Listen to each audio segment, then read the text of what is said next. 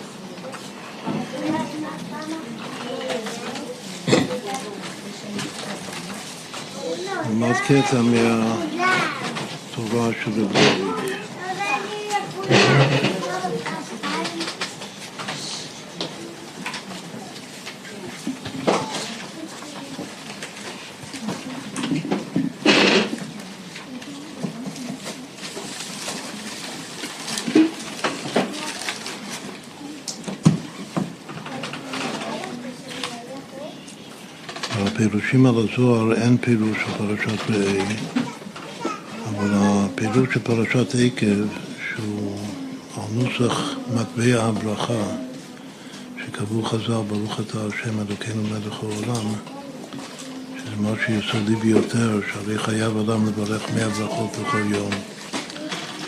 זה גם כן פסוק בפרשת עקב, מה השם אלוקיך מאימך כי אם ליראה. רב מאיר דורש את זה שמה, אל תקרים מה אלא מאה, שחייב אדם לברך מאה ברכות בכל יום. כלומר שנוסף על התרי"ג מצוות שיש על כל יהודי לקיים, יש גם כן מאה ברכות. כתוב שתרי"ג בגמטיה אורות, ומאה בגמטיה כלים. אז מכאן נלמד שבשביל לעשות כלים לאורות של המצוות, כל המצוות זה אורות של השם. היום האלוקים היא אור, כל התורה כולה מתחילה מאור. וירא אלוקים את האור כי טוב, צריך לגנוז את האור בתוך כלים.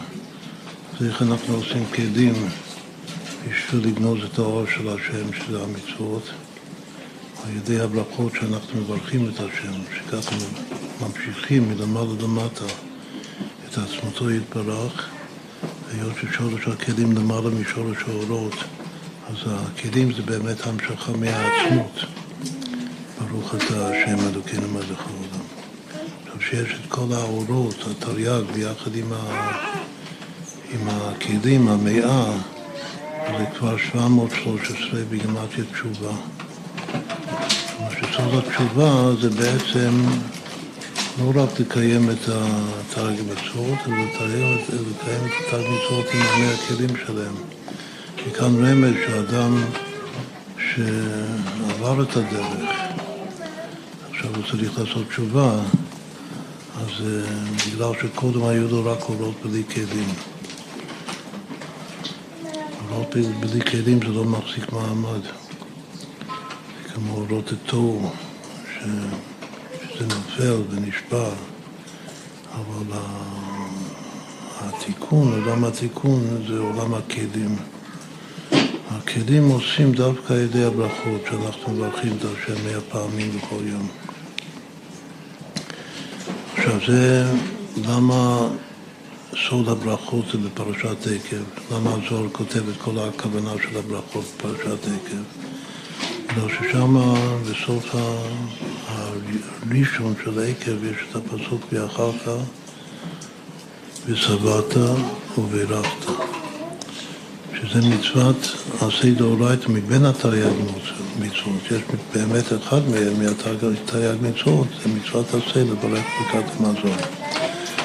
זה המקור בתורה שבכתב לכל הברכות שחז"ל תקנו לנו, כל המאה הברכות. זון דווקא שזה בתורה השורש של הקשר בין האור לבין, ה... לבין הכלי, שהקשר בין האור והכלי זה כמו בין הנשמה לבין הגוף. וזה מה שקורה כאשר ויאכלת ושבעת, השם נתן לנו את הארץ הטובה, הרחבה. אם תאבו ושמעתם טובה הארץ תאכלו. נתן לנו כדי שיהיה חיבור אמיתי בין הרוחניות לבין הגשמיות, בין הנשמה לבין הגוף, שזו השלמות. לכן צריך לאכול ולסבוע ולברך, שזה הכלי להאכיל את, ה... את האור כי טוב. שוב, היות שהמצווה הזאת זה פרשת עקב, ולכן כל נושא הברכות בזוהר זה שייך לפרשת עקב. אבל פרשת עקב תשמעון זה הולך ביחד עם ראי. קודם כל עקב זה תשמעון. זה שמיעה, חוש השמיעה, שזה החוש הכללי של חודש אב, מנחם אב. זה גם מתאים לפסוק שאמר לו קודם, אם תאבו ושמעתם, שתאבו לשון הארץ. החוש שלו זה שמעתם, טוב הארץ תאכלו.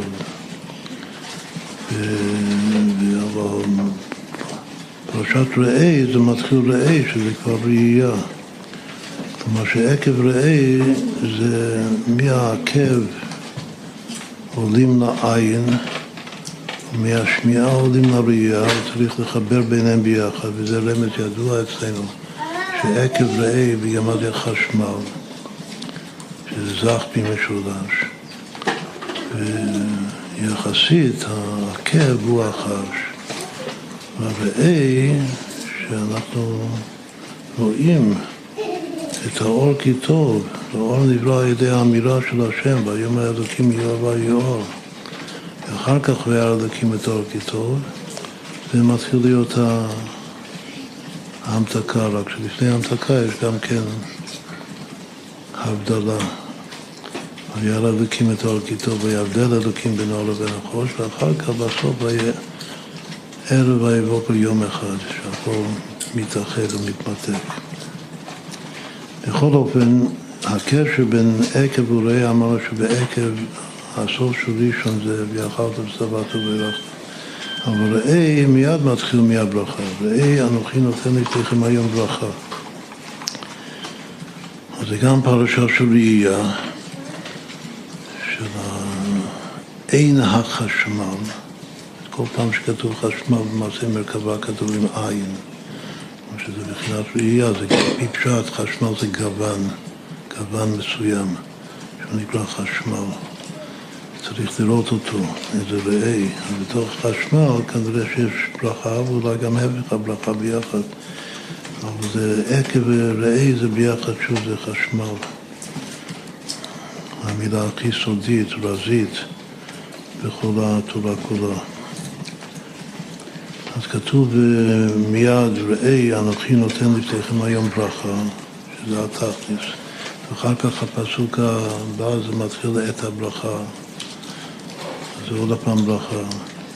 ואחר כך בהמשך כתוב, נתתם את הברכה על הר גריזים, אז זה פעם שלישית ברכה, ובסוף ראשון, רק בחלק הראשון של פרשת ראה יש ארבע פעמים ברכה.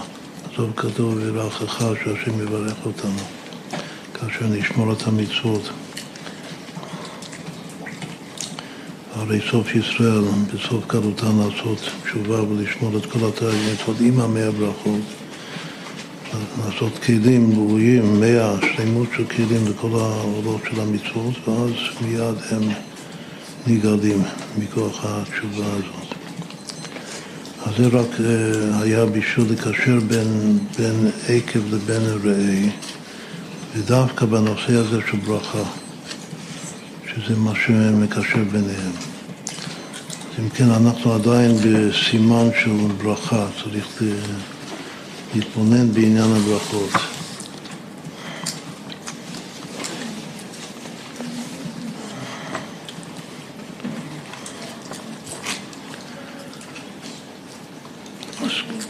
לא הדפסת. כן הדפסת? גם את החלק הראשון? את הראשון לא הדפסת, אז הקטע מהזוהר, כדאי שכל אחד כך יראה בפנים. הקטע מהזוהר שעליו מתחיל לפרש רב לוי'ק, שהוא מתחיל להסביר את הנוסח, המטבע של הברכה, ברוך אתה השם אלוקינו. בעיקר זה ארבע המילים האלה הראשונות, יש גם כן את המילה מלך, זה גם חשוב מאוד, וגם העולם זה חשוב מאוד. אז אנחנו נסביר את הכל, אבל שכאן הוא מסביר ברוך אתה השם אלוקינו. מתחיל מברוך, מה צריך לכוון שאומרים את המילה ברוך? יש הרבה יהודים טובים שקוראים להם ברוך. אז... השם ברוך זה כמובן, זה השם המטבע של הברכה. ברוך דא רזה דמקור אילן מכולה. הוא כותב בזור שברוך זה הרע, זה הסוד של המקור העליון של הכל. לערוקו, להמשוכו, להנהור הכל בצילין. בשביל להעביק, לשון הרקה מכלי לכלי, שמן תורק שמך. ולהמשוך להמשיך ולהנהור להעיר את כל הבוצים, את כל הנרות. עכשיו הנרות זה בעצם הכלים של כל השירות. אז צריך להמשיך מה שנקרא בלשון הזו נקודה דנייץ. יש נקודה אחת שזה המקור של הכל שהוא נעיץ, הוא נעוץ בכל הספירות, והוא צריך להריק ממנו ולהמשיך ממנו ולהנהיר ממנו לתוך כל הנרות. כמו שבנר, נר זה הכלי, הוא צריך לה, למלא את הכלי שזה נקרא הטבת הנרות, להיטיב את הכלי על ידי ששמים את השמן בתוך הכלי. אז הברוך זה להמשיך מהמקור את אותו שמן טוב כדי להעריק ולהמשיך להאיר את כל הנרות. של כל ספירה היא נקראת נר. אז מה זה הלשונות? יש פה, כדרך פנימיות התורה בכלל, יש פה שלושה לשונות. לארקא, לאמשכא, לאנהרא. אז איך נסביר את זה? אז כאן מתחיל לפרש האבא של הרבי, רב לוי'ק. הוא אומר, הגימל לשונות לערוק ולהמשוך להנהורו, יש לומר כי ברוך, מה הסוד של המילה ברוך? ברוך שהוא רזה דמקור הילה, כתוב כאן שהוא הרז, הסוד של המקור העליון, דהיינו יסוד אבא. כלומר שהמילה ברור, כשאני אומר ברור, אז צריך לכוון, מי שיודע לכוון על פי קבלה, שזה יסוד אבא, הברוך הזה. עכשיו, מה זה יסוד אבא בלשון החסידות? בלשון החסידות יסוד אבא זה הברק המבריק על השכל. הספירות שלמעלה מיסוד אבא, כלומר, אבא, כולו אבא זה פרצוף החוכמה, זה הכל חוכמה, אבל יש כתר של החוכמה וחוכמה של החוכמה ובינה של החוכמה וכל המדרגות שלפני יסוד אבא הן מדרגות נעלמות, שאין בזה עדיין גילוי, אפילו לעצמו אין עדיין גילוי. זה העלם, זה למעלה מהשכל לגמרי, כמו שגם מבואר בתניא. אבל נאמר שהאנרגיה מצטברת והולכת כאשר האור יורד דרך הספירות, דרך הפרצוף של אבא, וכשזה מגיע ליסוד אבא, אז זה כבר מבריק. זה כמו אצל אדם שהוא, שהוא שקוע ב, בהתבוננות שלו, ופתאום מבריק לו חידוש, חידוש אמיתי. קוראים לזה ברק המבריק על השכל. וזה יסוד אבא. עכשיו, יסוד, אנחנו יודעים שספירת היסוד זה הברית, זה ההתקשרות. אז מה שאמרנו קודם, שיש נקודה אחת שנעוצה בכל הספירות, נקודה דנייץ, זה גם כן ב... בלשון הקבלה, אותה נקודה דנייץ זה יסוד אבא. בגלל שיש נקודה אחרת, זה לא נייץ. יש נקודה עליונה ממנה שהיא לא נעוצה בשירות, שזו הנקודה של הכתר, שזה רק uh, מקיף מלמעלה, אבל לא נעוץ בתוך הספירות, כלומר שזה בנפש, זה רק בעל מודע, זה לא נכנס, זה לא מאיר בתוך המודע, אבל היסוד אבא, שזה הברק המבריק על השכל, הוא הנקודה שכן נעוצה אבל בכל אופן צריך להמשיך את זה למטה, גם צריך לאחוז את זה, שזה לא יברח, לתפוס את זה. כתוב שאם העילה שהיא שרה ממנו, היא תופסת את הברק של אבא עילה, של אברהם אבינו, כדי שהברק הזה לא יברח, לא יתעלם, לא יחזור ויתעלם בתוך הלא מודע.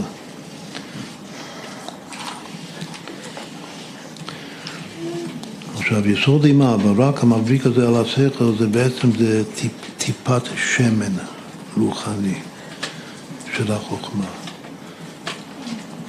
והשמן צריך להריק אותו כמו שמן תורק שמך, מכלי על כלי, להוריד אותו לא, מהחוכמה, שזה הספירה העליונה בין העשר ספירות הגלויות של האצילות. וצריך להמשיך אותה וצריך להעיר אותה. הלאה. עכשיו אנחנו אוהבים לעשות גמטיות, אז כמה שווה יסוד אבא? את היסוד הראשון, שזה שייך לעבודת נפש. את האדם, האדם הוא, אנחנו מצווים ללמוד תורה. וגם בתוך הלימוד תורה שלנו מצווים לחדש בתורה, שכל אחד ואחד יש לו חלק בתורה.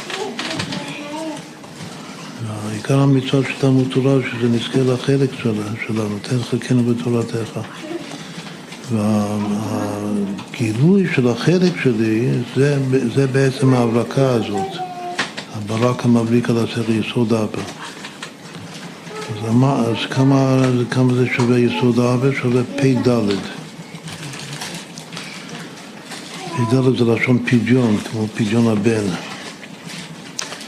פ"ד בקבלה זה תיקון הברית, כלומר זה מאוד מתאים למה שאמרנו שיסוד הברית. והדרגה הכי עליונה של הברית בעמודה של הנפש זה יסוד אהבה. יסוד אהבה שווה פ"ד.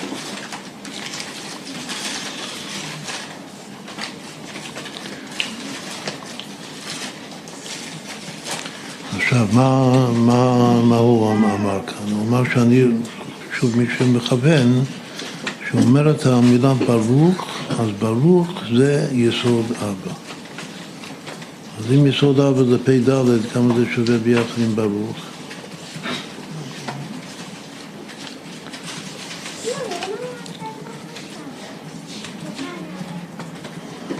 כאילו, אנחנו עושים גימטיה בגלל שיש לזה מסר, משמעות עמוקה. זה גם שעשוועי תורה וזה גם... זה גם אסכולה וגם אבידו, הכל. ברוך זה 228, ויסוד אבא אמר זה פ"ד, 84, אז כמה זה ביחד?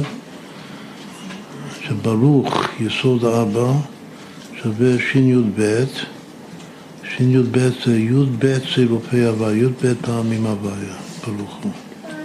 כתוב שההוויה בחוכמה. שאלת החוכמה, שנקרא פרצוף אבא, אז שמה ראשית הגילוי של שם, שם המיוחד של השם, שם העצם, שם הוויה. לכן כתוב שאחד האמת שולט דווקא, דווקא בשאלת החוכמה. זה וורד של המגיד שמובא בספר התניא. עכשיו המילה העיקרית של הגרמטיה הזאת, שברוך פלוס יסוד אבא זה י"ב פעמים הוויה, 312, זו המילה חדש. יש י"ב חודשים בתורה, בשנה. כתוב שבכל חודש יש צירוף אחר של שם הוויה, של הי"ב צירופים של שם הוויה, והכל ביחד זה חודש, החודש הזה לכם ראש חודשים. לא לכם לחודשי השנה, אבל אצלנו בנפש, מה זה חודש בנפש? זה בדיוק מה שאמרנו קודם, זה חידוש, זה היכולת לחדש, לחדש בתורה, לחדש במציאות. צריך איזה ברק המבריק לקבל איזה רעיון חדש מה עושים, גם בעולם הגשמי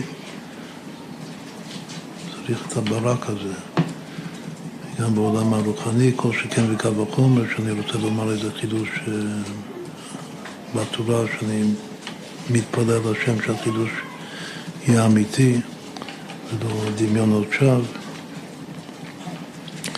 אז ברוך, שוב, הכוונה הראשונה כאן הוא שאני אומר את המילה ברוך ומכוון שזה יסוד האבא עם כל המשמעות של יסוד האבא, מה שאמרנו שזה הנקודה דנאיץ, גם ההבדל בין הנקודה דנאיץ לבין הנקודה של הכתר דלא נאיץ, או שהנקודה של הכתר שלא נעוץ אין לו ציור בכלל.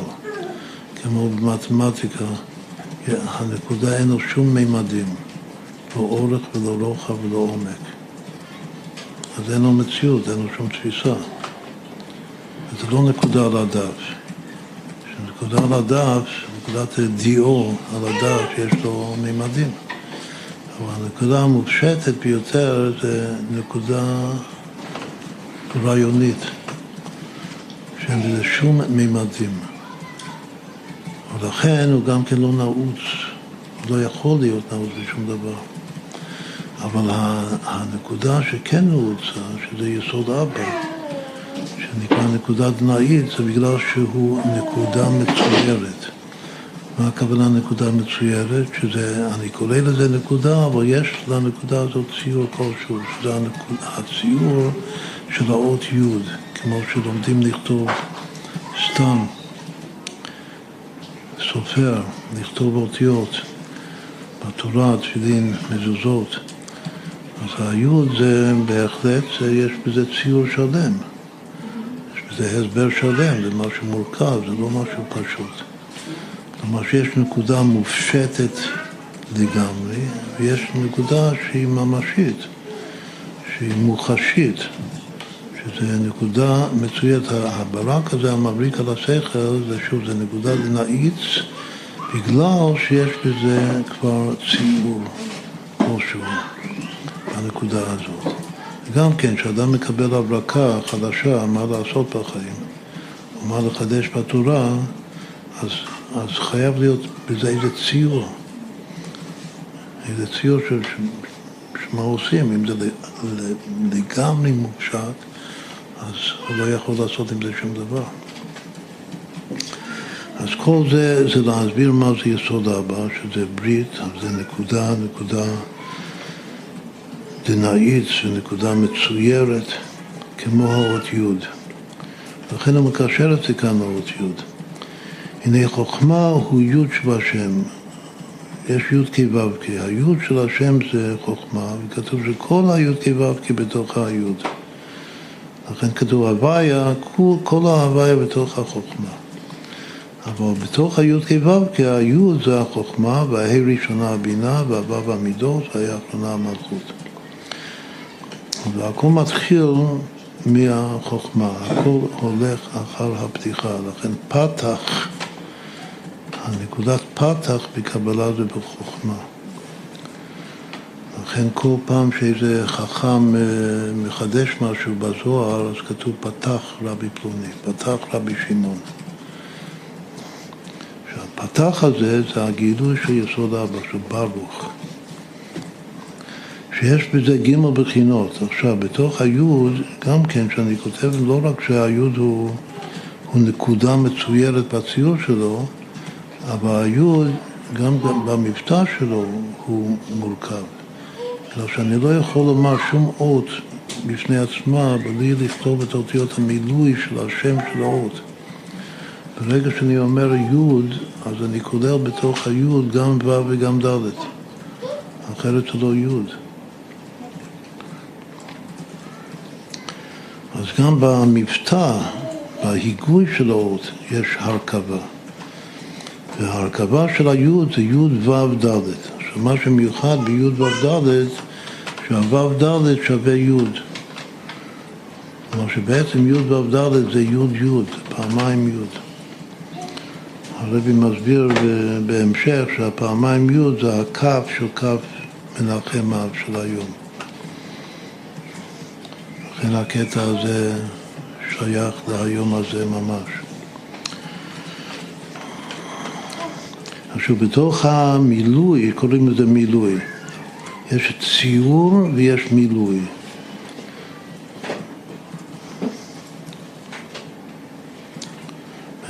אם כבר, אז נסביר שהציור של היוד זה נקרא קוצה גיזה שבילה. זה הניתוח של הציור של הנקודה המצוירת. שיש קוץ למעלה ויש גזע באמצע, ויש שביל מלמטה. השביל הזה זה נקרא נתיב הל"ב שהוא נכנס לתוך, לתוך אימא, מתחבר, מתאחד עם אימא. זה הציור, אבל המילוי זה שלוש אותיות, י' ו' ד'.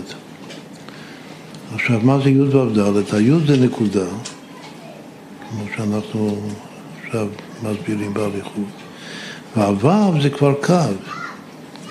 עכשיו אמרנו שנקודה אין לו שום מימדים, אבל קו יש לו כבר מימד של אורך. ומה הדלת? הדלת זה גם אורך וגם רוחב, שזה שני מימדים. מה זה שני מימדים? זה שטח. אז זה סוד מאוד גדול בקבלה שנקרא נקודה קו שטח. הנקודה קו שטח זו י' ו' וד'. אם אני מוסיף אחרי י' ו' ד' את האות ה' שבא אחרי הי' של ההוויה, שזה כבר הבינה, לא החוכמה, אז הה' זה ד' עם עוד רגל שלישית למטה, שהיא רומזת לו עוד מימד, שזה עומק. אז בעצם הסדר של האותיות כאן זה לפי סדר המימדים במציאות של המרחב. קוראים לזה נקודה קו שטח, אם אני מוסיף עוד מימד זה כבר נפח. לפי זה ההא הראשונה של שם השם זה נפח כבר. והיוד והדלת של היוד, של המילוי, זה נקודה קו שטח. עכשיו, בקבלה קוראים נקודה קו שטח גם כן נקודה ספירה פרצוף. שזה ההתפתחות והתיקון של כל נקודת אור. כאשר הפרצוף הוא כאשר האור הזה באמת מקבל את כל המאה כלים שלו, שזה המאה ברכות שחייבים לברך כל יום. עכשיו רומזים גם כן על חב"ד. עכשיו זה עיקר החידוש של רב לוי'ק. הוא אומר שהיוד והוו והדלת זה גם כן חב"ד. זה חב"ד שבתוך החוכמה. החוכמה כוללת את כל החוכמה בינה דעת. כי החוכמה כולל גם בינה ודעת, גם כן. י' זה החוכמה של החוכמה, וו' זה הדעת. על הדעת כתוב שהדעת זה נשמת הוו קצוות, נשמת המידות של הלב, ולכן יש מאמר שהוו זה מפתחה דקליל שיט, זה מפתח שהוא פותח שישה חדרים, שזה חדרי הלב, המידות. וזה הוו של הדת, שהוו שהוא כנגד הדת. והדלת, שזה השטח, אז הייתי אומר, לפני שאני קורא כאן, שי' באמת זה חוכמה, זה הנקודה, וו' זה המידות, כל המידות זה בתוך, ה, בתוך הדעת, אז הי' חוכמה וו' דעת זה פשיטה, אבל כשאני רואה את האות ד', לאן אני משייך את הדלת בהשקפה הראשונה? דלת זה המלכות, דלת לה מגרמה כלום. דלת לשון דל, כמו אני ודל. שאין לה משלעצמה כלום, רק מה שהיא מקבלת מלמעלה ממנה. אז הייתי יכול לחשוב שי' ו' ד' של, של, של הי' בעצם זה כולל את כל האצילות. בגלל שזה הי' זה החוכמה, שהחוכמה זה חוכמה מוחה, באמת בתוך המוח יש את כל החב"ד. והו' זה השש מידות, והכללות של השש מידות זה, זה הדעת. זה באמת נקרא המשכה. והדלת זה הבית קיבול, שאין לה משלעצמה כלום, רק מה שהיא מקבלת מלמעלה, שזה ספירת המלכות. אבל כאן הוא כותב שהשורש של הדלת, השורש של המלכות בתור שטח, בתור פרצוף, שזה התפשטות, זה בבינה. אז איך, איך אפשר להבין את זה עוד יותר טוב? כתוב שי"ק ו"ק זה צמצום, התפשטות, המשכה, התפשטות. היוד זה צמצום, אז זה, שוב, זה פשיטה, זה מובן, בגלל שזו נקודה מצומצמת, נקודה קטנה. אז זה הריאלטים, קודם היה אור אינסוף, עכשיו נשאר רק נקודה אחת. זה הפעולה של הצמצום. ה', כמו שאמרנו קודם, ה' זה שלושה מימדים, זה התפשטות לכל, לכל רוח. באורך ורוחב ועומק, זה אות ה', אז זה נקרא התפשטות. אז י' זה צמצום ואיזה התפשטות, וו' שזה קו שיורד מלמעלה למטה, זה נקרא המשכה, גם פשוט, וה' השנייה זה עוד הפעם התפשטות, אז אני רואה שיש פה פעמיים התפשטות. אז מה ההבדל ביניהם? אז כתוב שההתפשטות הראשונה זה התפשטות בעלמא או בעלמין דהתקשיין, בעולמות מכוסים, באידקסיה, כמו בים.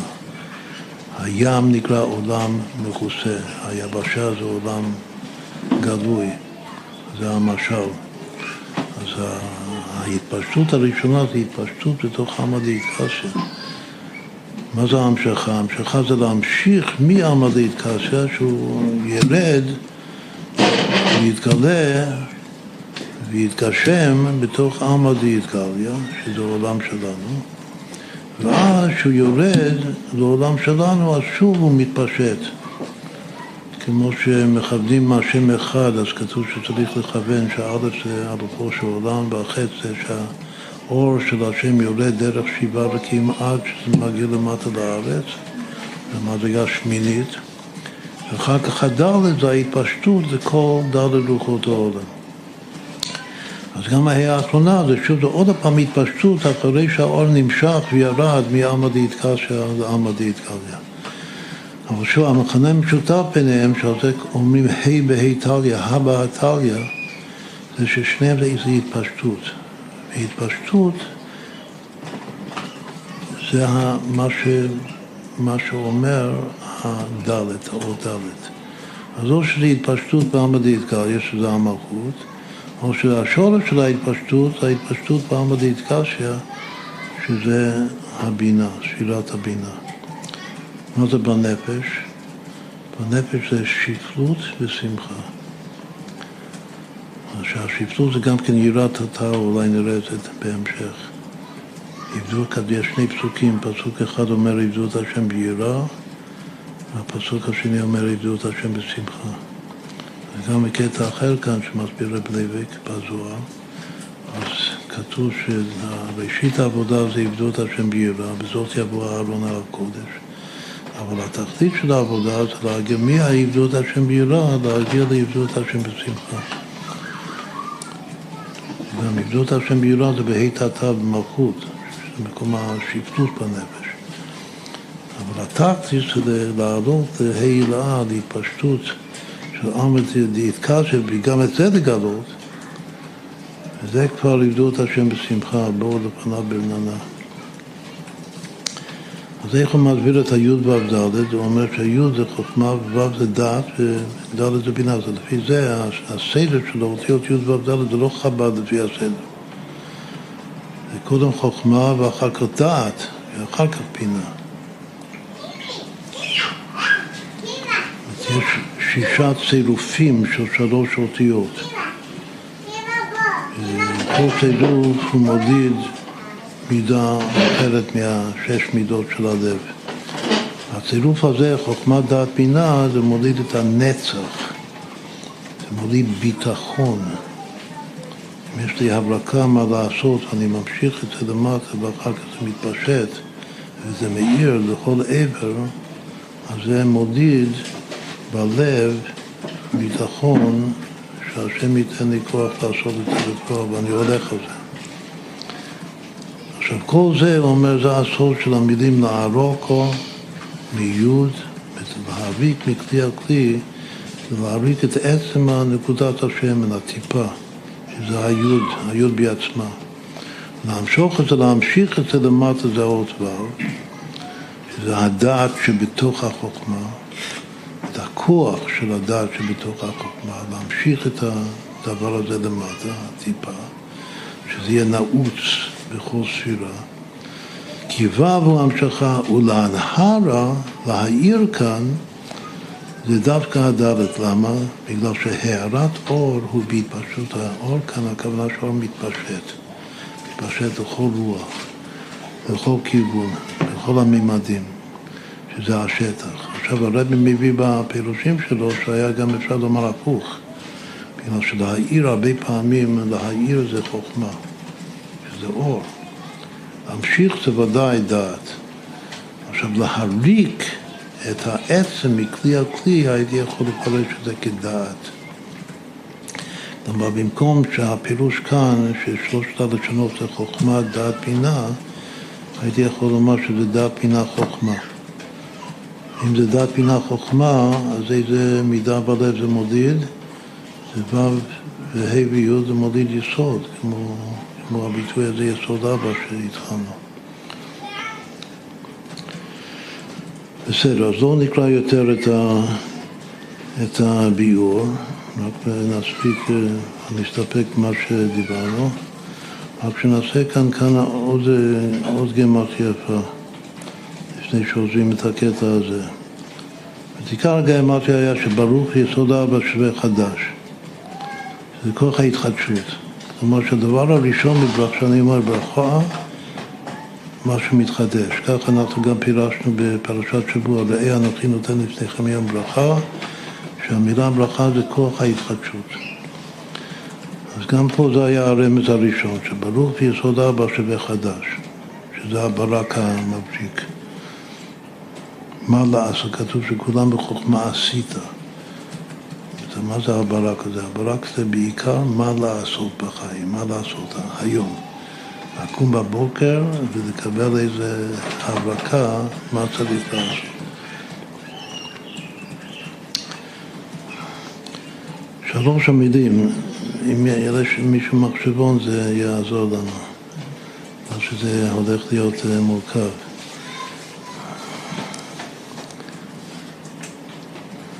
כתוב שברוך, שלוש המילים הראשונות כאן במשפט, קודם כל נאמר את הסיפור הידוע, שמה קנה את, ה, את ליבו של רב חיים ויטל להתקשר לרבו המובהק, רבנו האריזו. אז הוא כותב בעצמו שמה שקנה אותו זה שהאריזו עשה גמטיות מלשונות של הזוהר.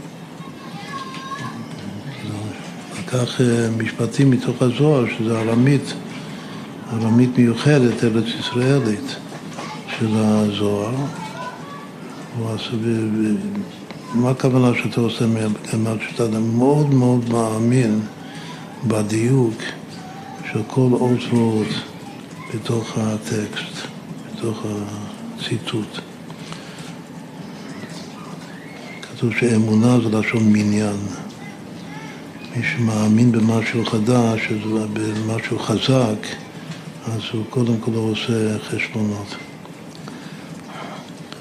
אם אנחנו מאמינים בזוהר, אז בואו נעשה כמה, כמה חשבונות. ברוך דר קודם כל אומר שברוך דר רזה, עוד לפני איזה רז זה. ברוך זה סוד. כשאני אומר את המילה ברוך, אז נתתי ביטוי לסוד.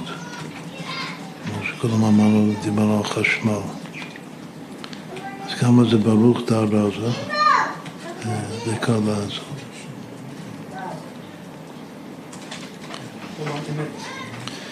שווה 441, שזה 21 בריבוע, שווה אמת. זה כבר משהו יפה. עכשיו, אנחנו יודעים שאמת זה גם התכונה הנפשית של פנימיות היסוד. מתאים ליסוד אבא, וכאן הוא אומר שברוך זה יסוד אבא. אז ברוך דה רזה שווה יסוד אבא. עכשיו אני רוצה שמישהו יחשב את כל המשפט כולו. ברוך דה רזה דמקור האלה מכולה לערקה ולהמשכה ולנהרה כל בוצינין. כל מה שכתוב כאן. זה היה כמו שכתוב? כן.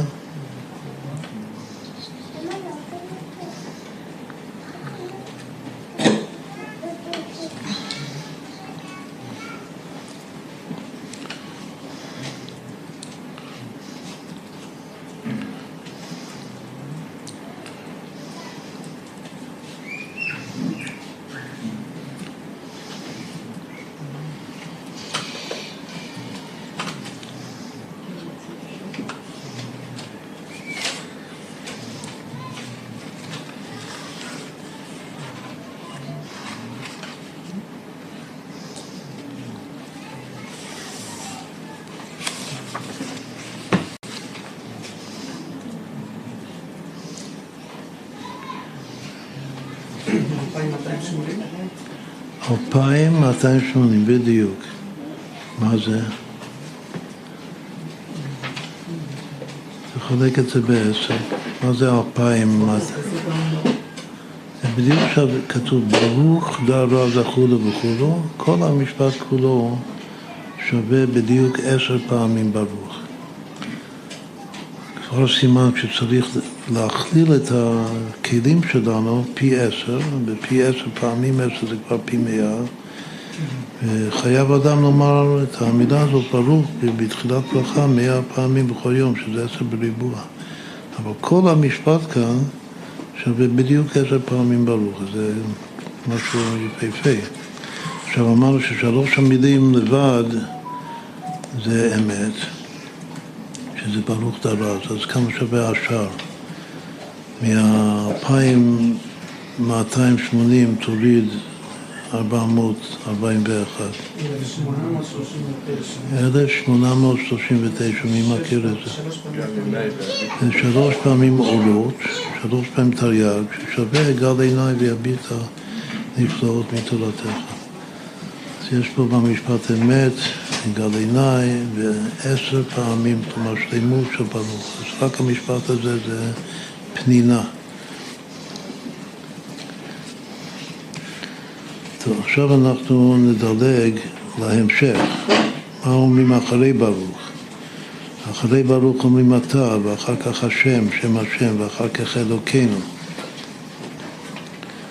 עכשיו, לפני שנקרא את זה, רק נחשוב בעצמנו, מה זה, אם ברוך זה יסוד אבא, זה המפתח כאן. מה זה, איפה צריך להיות אתה? זה אנחנו יכולים להבין בעצמנו בלי, בלי לקרוא את זה. כתוב אתה כהן לעולם. אתה זה התגלות, זה גילוי. אני מסתכל, אני אומר לנוכח, כמו בכל התפילה כולה כתוב שפחי נוכח ליבך, שפחי ליבך נוכח פני השם. צריך להתפלל לנוכח השם. והביטוי של הנוכח זה אתה. כתוב שאתה זה חסד, זה כהן. אתה כהן לעולם. מה זה השם? שם השם. כתוב ששם השם זה תפארת שם הרחמים. כמו שאתה זה חסד, והשם זה רחמים, זה תפארת. ומה זה אלוקינו? אלוקינו זה גבורה.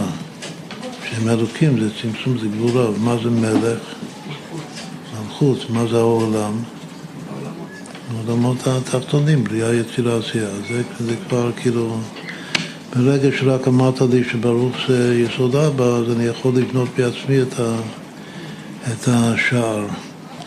שיש לי פה ביסוד אבא, שבעצם זה כולל את כל החב"ד, זה היה עיקר האבות.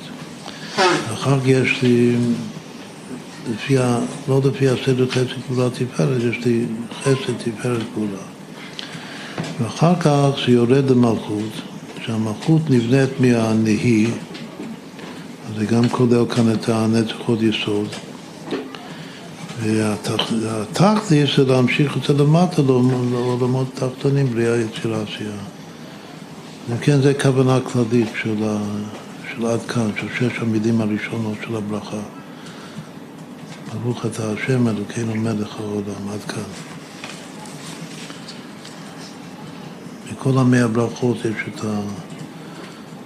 יש את השכרת השם והמלכות.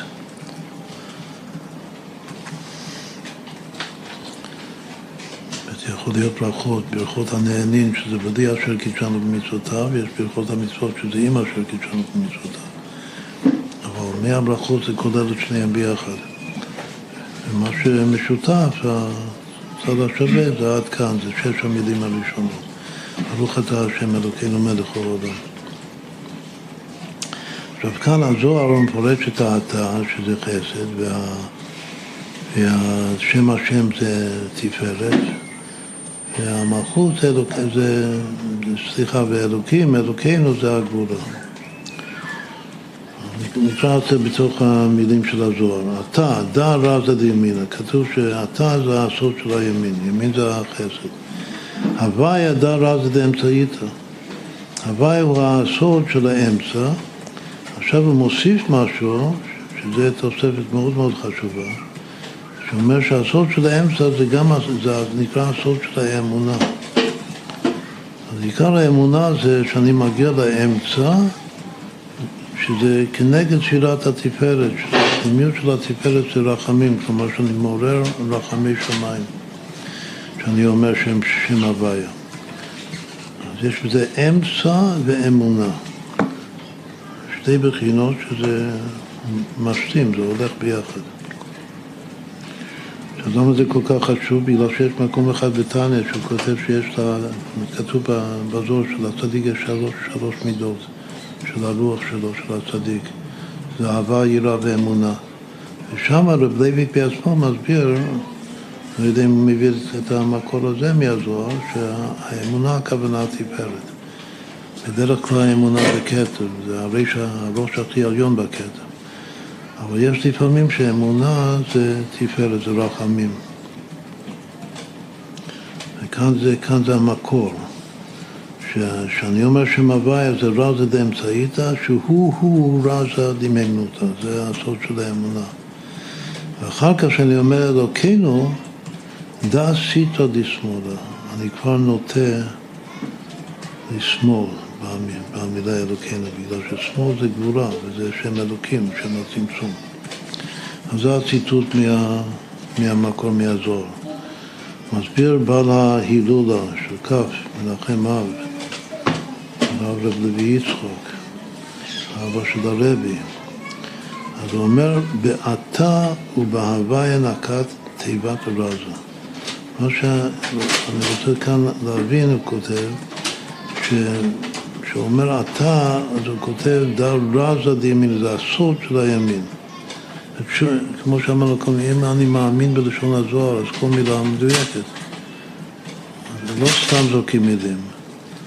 לא סתם אומרים, בגלל שהזוהר זה, זה סודות, זה קבלה, אז לא סתם על כל דבר אני אומר רזה, סוד.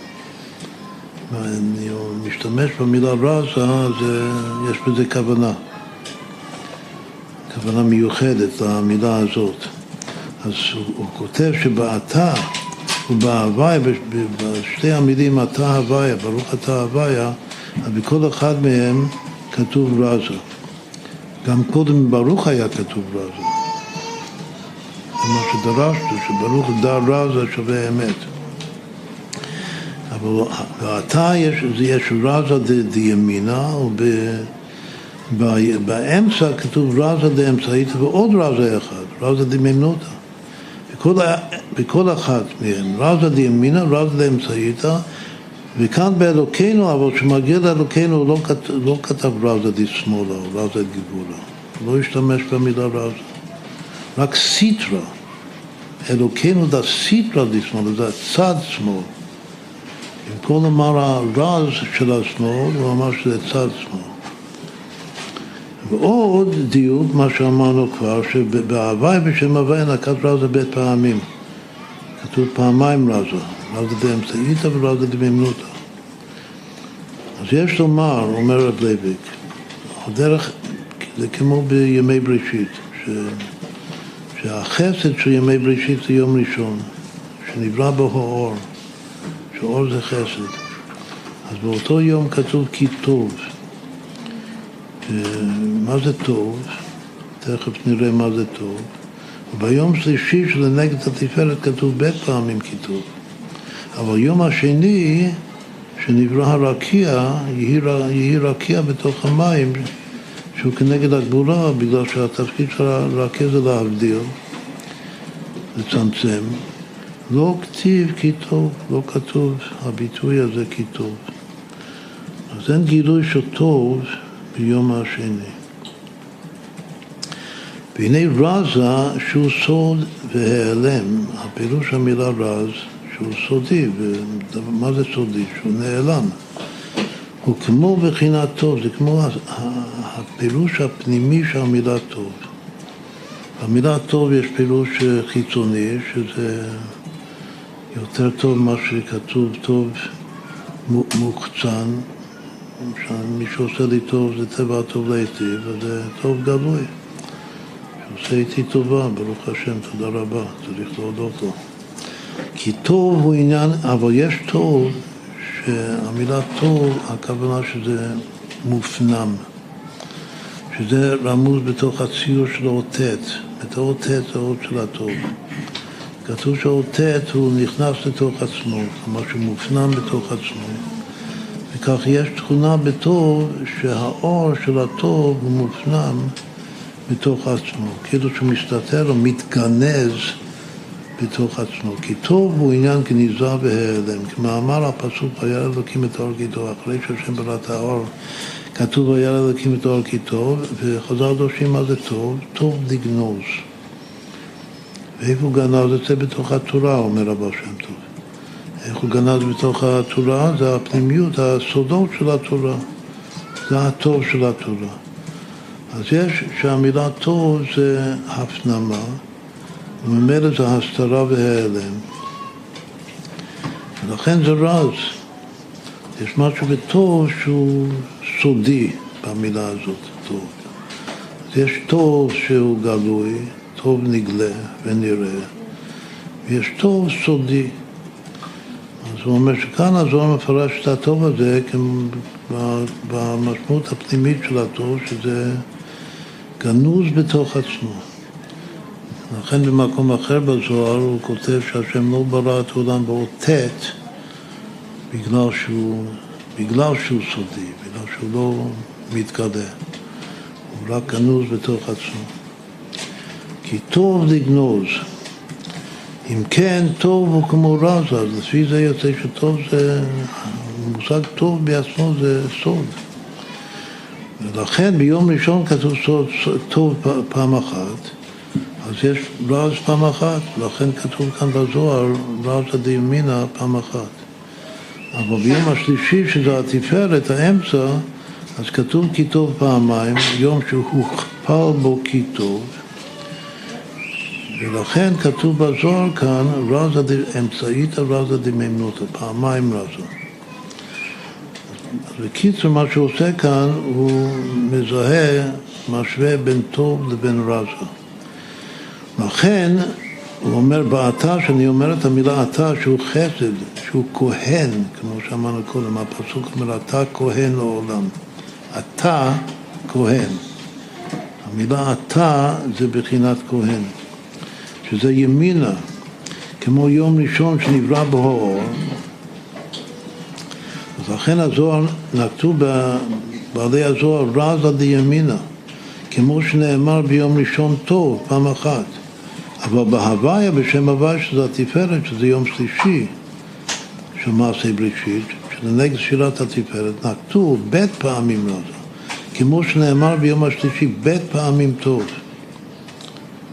ובאלוקינו, שהוא לנגד מידת הגבורה, את אלוקים זה גבורה, זה כמו יום שני של מעשה בראשית, אז שמה לא כתוב רזה בכלל, כמו שביום שני לא כתוב טוב בכלל. עד כאן זה הקטע.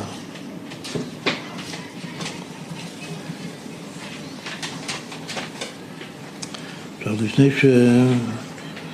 נאמר, את הרבי מפרש את זה מאוד יפה, אבל, אה, אבל לא נוכל ללמוד את הכל עכשיו.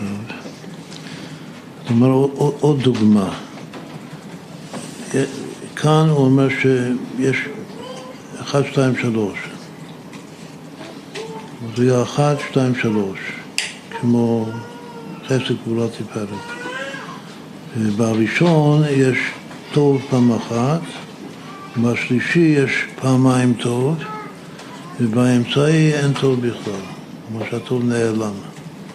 לא שאין שם טוב, רק שלא רואים את הטוב בכלל. אז אפילו אי אפשר לומר את המילה רזה, שזה סוד. איזו עוד דוגמה יכול להיות 1, 2, 3?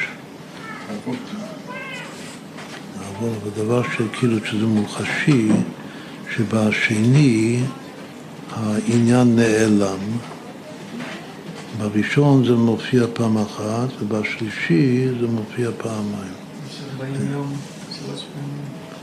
לכאורה, מה שאני חושב שלא כותב את זה כאן, זה תקופה עכשיו של, שבמהרה ייבנה בית המקדש, במהרה בימינו. זה קשור לבתי המקדש. כתוב שבבית מקדש השני היו חסרים שם חמישה דברים, שהדבר העיקרי שהיה חסר בבית המקדש השני זה שכינה. כלומר שגילוי שכינה כמו בבית המקדש הראשון. בבית המקדש הראשון של שלמה המלך, שגם כן בהשגחה פרטית בסדר תנ"ך אנחנו לומדים על, עכשיו על אה, חנוכת בית המקדש הראשון, אז שם היה גילוי שכינה. לכן יש שם טוב, כמה שהגילוי שכינה זה גילוי, אבל זה גם זה גילוי של רזה בעצם, זה דבר נעלם. אבל אפשר לומר שם את המילה רזה. זה בעיקר מה שרבי מסביר, שהתכלית זה שהרזה הזה יתגלה, אבל קודם צריך לרדת בצורה מצומצמת ורק אחר כך הוא מתגלה כולו. כמו שכתוב שבעולם הזה שמש הוא מגן הוואי אלוקים. שהאור השמש, רואים משהו, אבל דרך המגן, המרתק של השם אלוקים. אבל התכלית הוא שהשם מוציא חמש מן העתיקה לעולם הבא, ושנראה את העצם של השמש. יש גם ב... גם משהו שקשור בימים האלה, שלוש פעמים ארבעים יום של משה רבנו בהר סיני. נכון, זה גם, זה דוגמה טובה. והפעם השלישית זה כפליים לתושייה. זו דוגמה מצוינת. בפעם הראשונה משה רבנו קיבל את התורה, שזה טוב ואין טוב אל התורה. בפעם השנייה הוא רק התפלל, בגלל שמה היה הפעם הראשונה? הפעם הראשונה זה ימי רצון, שזה חסד. פעם השנייה זה ימי רוגז, בכעס. כן, היה בכעס, לכן זה גבורה. זה העלם. שם טוב בגלוי. הפעם השלישית זה כבר כפליים לתושייה. כתוב שבלוחות הראשונים לא כתוב טוב. נכון, כן, נכון, כן, כתוב. את הטט, האות טט לא מופיע. איפה זה כתוב? בכיבוד אביהם, שלמדנו עכשיו לא מזמן, שכיבוד אביהם זה הכלל של כל המצוות, של לא תרק מצוות. בסדר, זו דוגמה יפה, והדוגמה של הבית, בתי המקדש זה גם כן דוגמה טובה. שפעם ראשונה יש אחד, ופעם שנייה אין בכלל, כלומר שלא רואים את זה. ופעם שלישית זה כבר כפליים לתושייה. זה לגבי, הדוגמה שלך זה כתוב בפירוש, כפליים לתושייה, על הימים האחרונים. הדוגמה שלנו של בתי מקדש אז צריך להתבונן מה זה הכפילות, מה זה הכפליים קיטור שיהיה בבית מקדש השלישי הנצחי. לפי מה שיוצא כאן מה, מההסבר של הרבי, הכפליים לתושייה זה שכל העניין של השלישי שהוא מחבר באמת בין הרוחני לבין הגשמי. בין השמיים לארץ, את השמיים ואת הארץ. זה אחיד בשמי וערה. ובין המעלה ובין המטה. כאילו זה התכלית של בריאת העולם, דירה בתחתונים. כלומר שהראשון הוא טוב, אבל הוא טוב, בעיקר הוא טוב רוחני. הוא לא חודר לתוך הגשמי. אחר כך יש העלם בכלל, בשביל לברוא את הגשמי. אבל הרוחני מתעלם לגמרי, זה ביום השני. ככה מסביר הרבי. אבל בשלישי, התכלית של השלישי זה הטוב של הרוחני והטוב של הגשמי והחיבור שלהם ביחד. הטוב של הגשמי זה דווקא כאשר הרוחני מאיר בתוך הגשמי.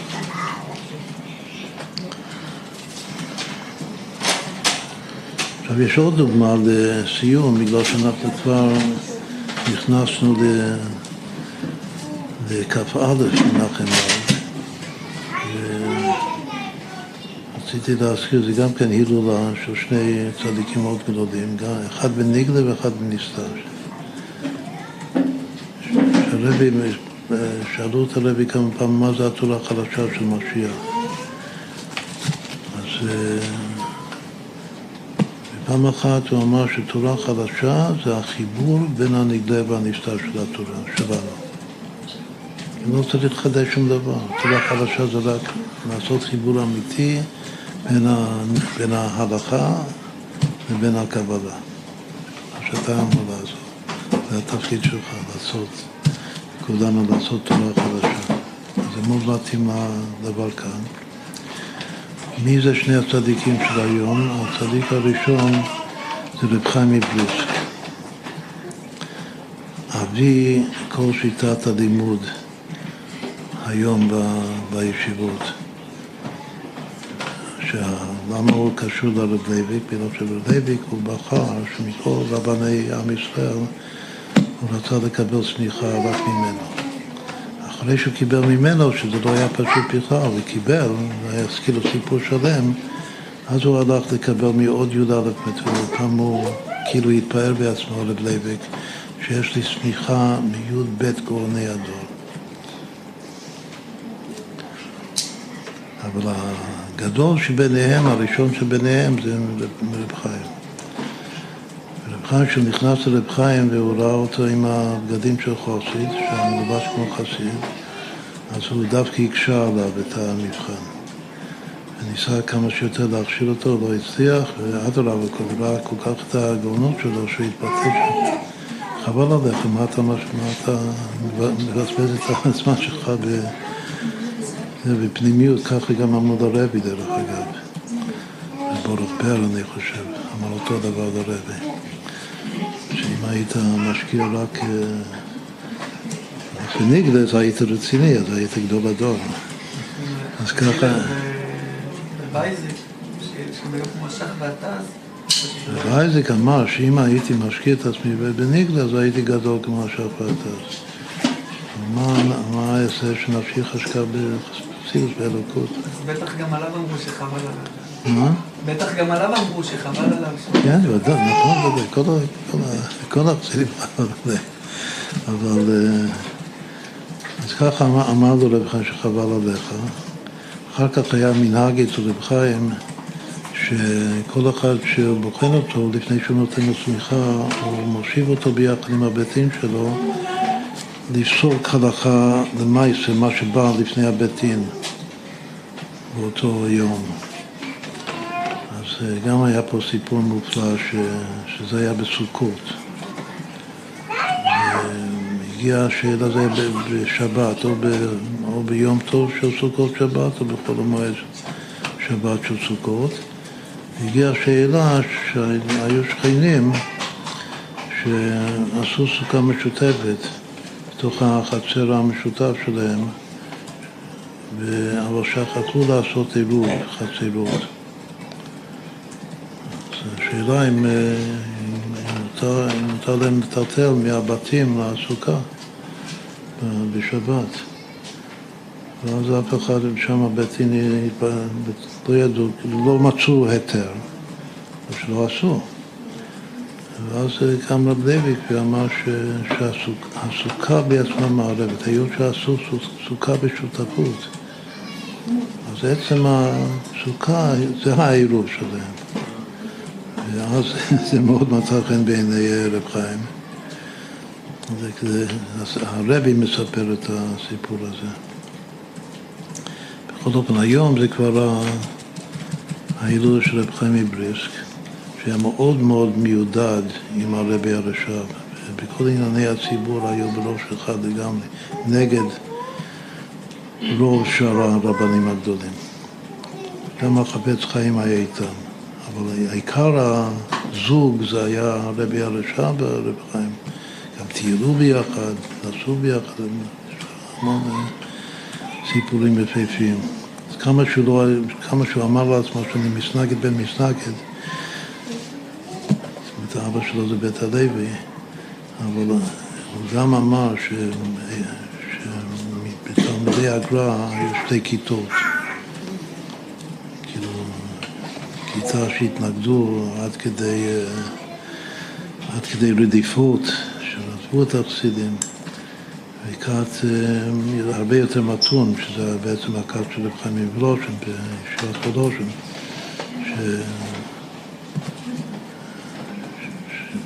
שלא מתון, הוא אמר שהכת הראשונה של המסנגדים, כמה שהוא אמר שאני מסנגד בין מסנגד, הכת הראשונה שהוא צריך להתרחק מהם, כי מתרחק מן האש. משהו, הוא היה שולח ילדים שכולם בבתים ליטאיים להתפלל עם חסידי קרלין, כדי שהרושם של ההתלהבות של התפילה תישאר איתם כל החיים. וגם הבנים של כל הצאצאים שלו, הם למדו בחדרים של חב"ד. וגם התחתנו עם אה, כל השילוחים היו עם חב"דיקים. בסדר, זה, אז גם כן אפשר לומר על זכותו יגן עלינו, על רב חיים מבריסק. אבל מה שרצינו לומר, שמה היה עיקר הוורד שלו בלומדוס? כאילו עיקר החידוש שלו. אז אומרים, העולם נוהג לומר שעיקר החידוש שלו זה צפי דינים. וכל דבר לנתח אותו, למצוא את שני הצדדים שלו. שבדרך כלל זה גברו וחפצה, זה, זה לאו דווקא גברו וחפצה. הרבה פעמים זה דברים דומים, וגם הוא לא, לא אהב כל הזמן להשתמש במילים גברו וחפצה. אבל צפי דינים כן, כל דבר לנתח לשניים. אצלנו זה הספר האחרון שיצא לאור 70 פני חן. אנחנו אומרים שסוד השניים זה בעצם, זה סוד החן, זה כל ה... סוד השלוש זה החשממל וכו'. עכשיו, אמיתו, בן גילו, שהאריך ימים יותר ממנו, מרב חיים, זה הרב צ'ובר, שהוא היה נוהג לנתח ולפרק כל דבר לשלוש. שבועי דינים. עכשיו, בקבלה יש, יש שיר פשוט, שיר כפול, שיר משולש, שיר מרובע. אפשר לומר שיש גם כן בחינה של שיר דינים, אבל אין את זה, בלומדוס אני לא מכיר את זה. בחקירה יש את זה, זה הרמב"ם, שבמורה נבוכים הכל הוא מחלק לארבע. כמו שאנחנו תמיד אוהבים לומר, שהרמב"ם זה ארבע והרבי זה שלוש. אבל בלומדוס יש את הצפי דינים של רב חיים, יש את השלושה דינים של הרוגת שובו, ולפני הכל כנראה שמי ש... שלא זכה לא לזה ולא לזה נעבך, אז הם עדיין בדין אחד. יש דין אחד, יש הלכה אחת, וכל דבר צריך ללמוד אותו, משהו. נעשה גיאומטריה קודם. כי מה שאנחנו רוצים גם בתור סיכום הוא שדין אחד וצווי דינים ושלושה דינים זה בדיוק מה שעכשיו למדנו. זה כמו יום ראשון ויום שני ויום שלישי של מעשה בראשית. שביום ראשון יש טוב אחד, מה שהוא כותב, וביום שני אין טוב בכלל, וביום שלישי יש פעמיים כיתוב. אז קודם כל נחשב את זה דין אחד שני דינים, שלושה דינים.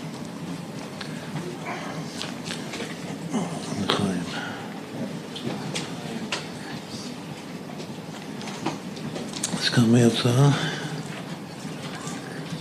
אין דין, שני דינים, דרי דינים.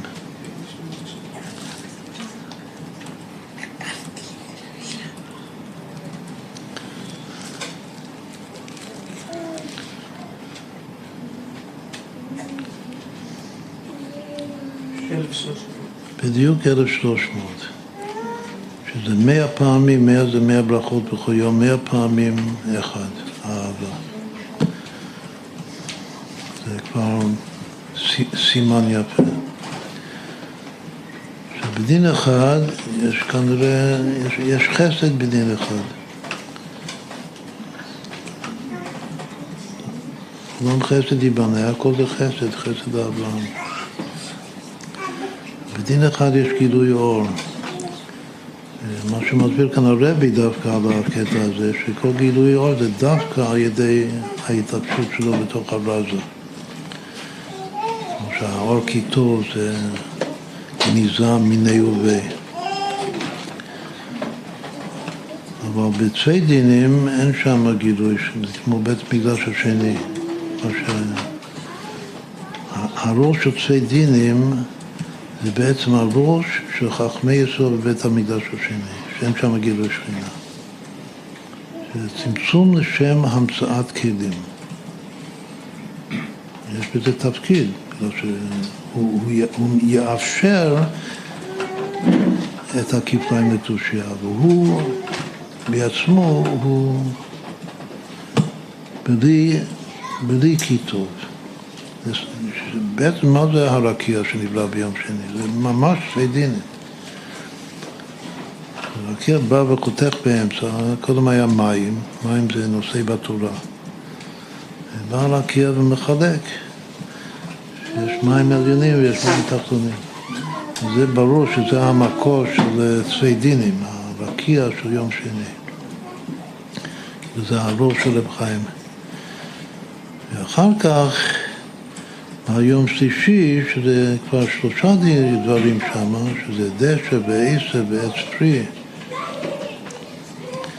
ובשלושה דינים האלה יש כפליים קיטור, בגלל שזה מחבר לגמרי בין הרוחניוס לבין הגשמיוס. זה על ידי הממוצע הזה של הציידינים. ומה שהכי מעניין לנו, שאנחנו אומרים שחן זה ציידינים. אנחנו אוהבים את החן מאוד מאוד. לפי זה אוהבים את השיטה של רב חיים. אז יש משהו בחן שאין שם, אנחנו מחברים בין חן וטוב, ביטחון, אותיות חן טוב, וגם יש פסוק חן טוב. בכל אופן, יש משהו בחן שהוא, שהוא אה, שניים והוא עדיין לא הגיע לשלוש. ממוצע בין האחד לבין השלוש. בסדר, אז עד כאן לכבוד גם... מי הצדיק הנוסף? מה? אבל צדיק, ש- כן, זה לבעלה מבלז. שהרבי, זה אחרי הסתלקות של הרבי הקודם, שהשפר, הרבי החזיק ממנו לכל דבר כגדול הדור. והייתה אב אמינו, רצה להגיע לכאן הלוויה, ולא היה שום הוויה להגיע לארץ ישראל, רק ללוויה שלו.